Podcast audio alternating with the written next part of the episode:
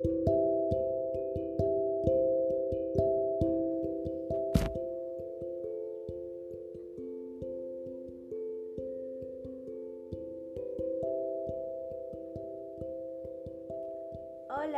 sean muy bienvenidos y bienvenidas. Mi nombre es Ariana Morales y en esta ocasión hablaremos sobre la contaminación del aire.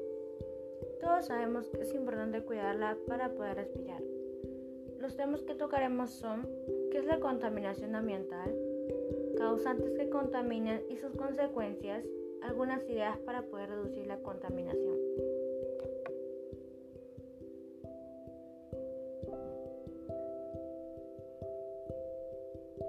Antes de comenzar, debemos saber qué es la contaminación del aire. Es una mezcla de partículas y gases que están en el aire ocasionando la contaminación. Por ejemplo, los causantes son las fábricas, emisión de automóviles, polvos, quema de basura o combustibles fósiles, trayendo como consecuencia la alteración del equilibrio atmosférico, problemas respiratorios, el deterioro del agua, el efecto invernadero y otras consecuencias. ¿Qué podemos hacer para reducir la contaminación? Lo que vamos a hacer es, en vez de ir en autos o taxis, ¿por qué no usar bicicletas o transportes públicos? Así estaríamos evitando los tráficos. Reutilizar. En casa tenemos cosas que ya no nos sirven.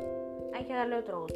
Por ejemplo, las latas de los, las leches podemos usarlas como un porta de lapiceros.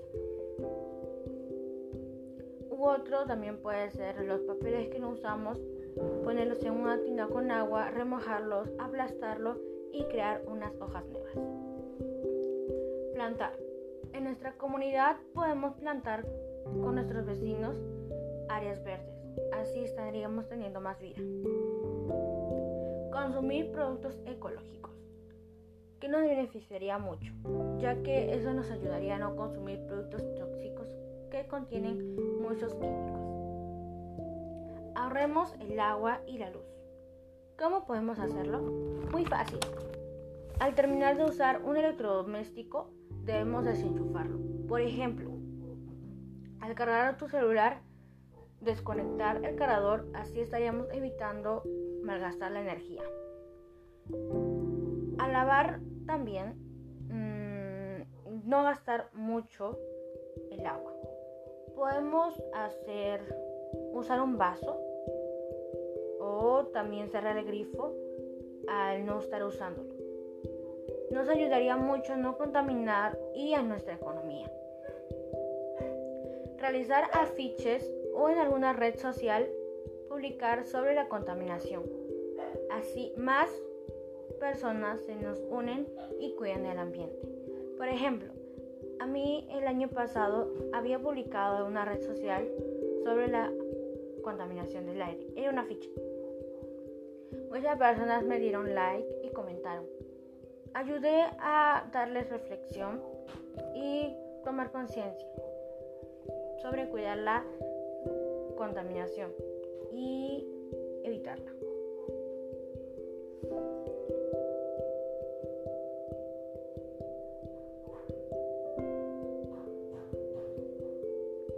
Para terminar, tomemos conciencia del tema, teniendo en cuenta estos pequeños datos que les estoy compartiendo a ustedes. Así tenemos un planeta limpio para otras generaciones. Muchas gracias por quedarte hasta el final. Puedes compartirlo con tus amigos y familiares esta información.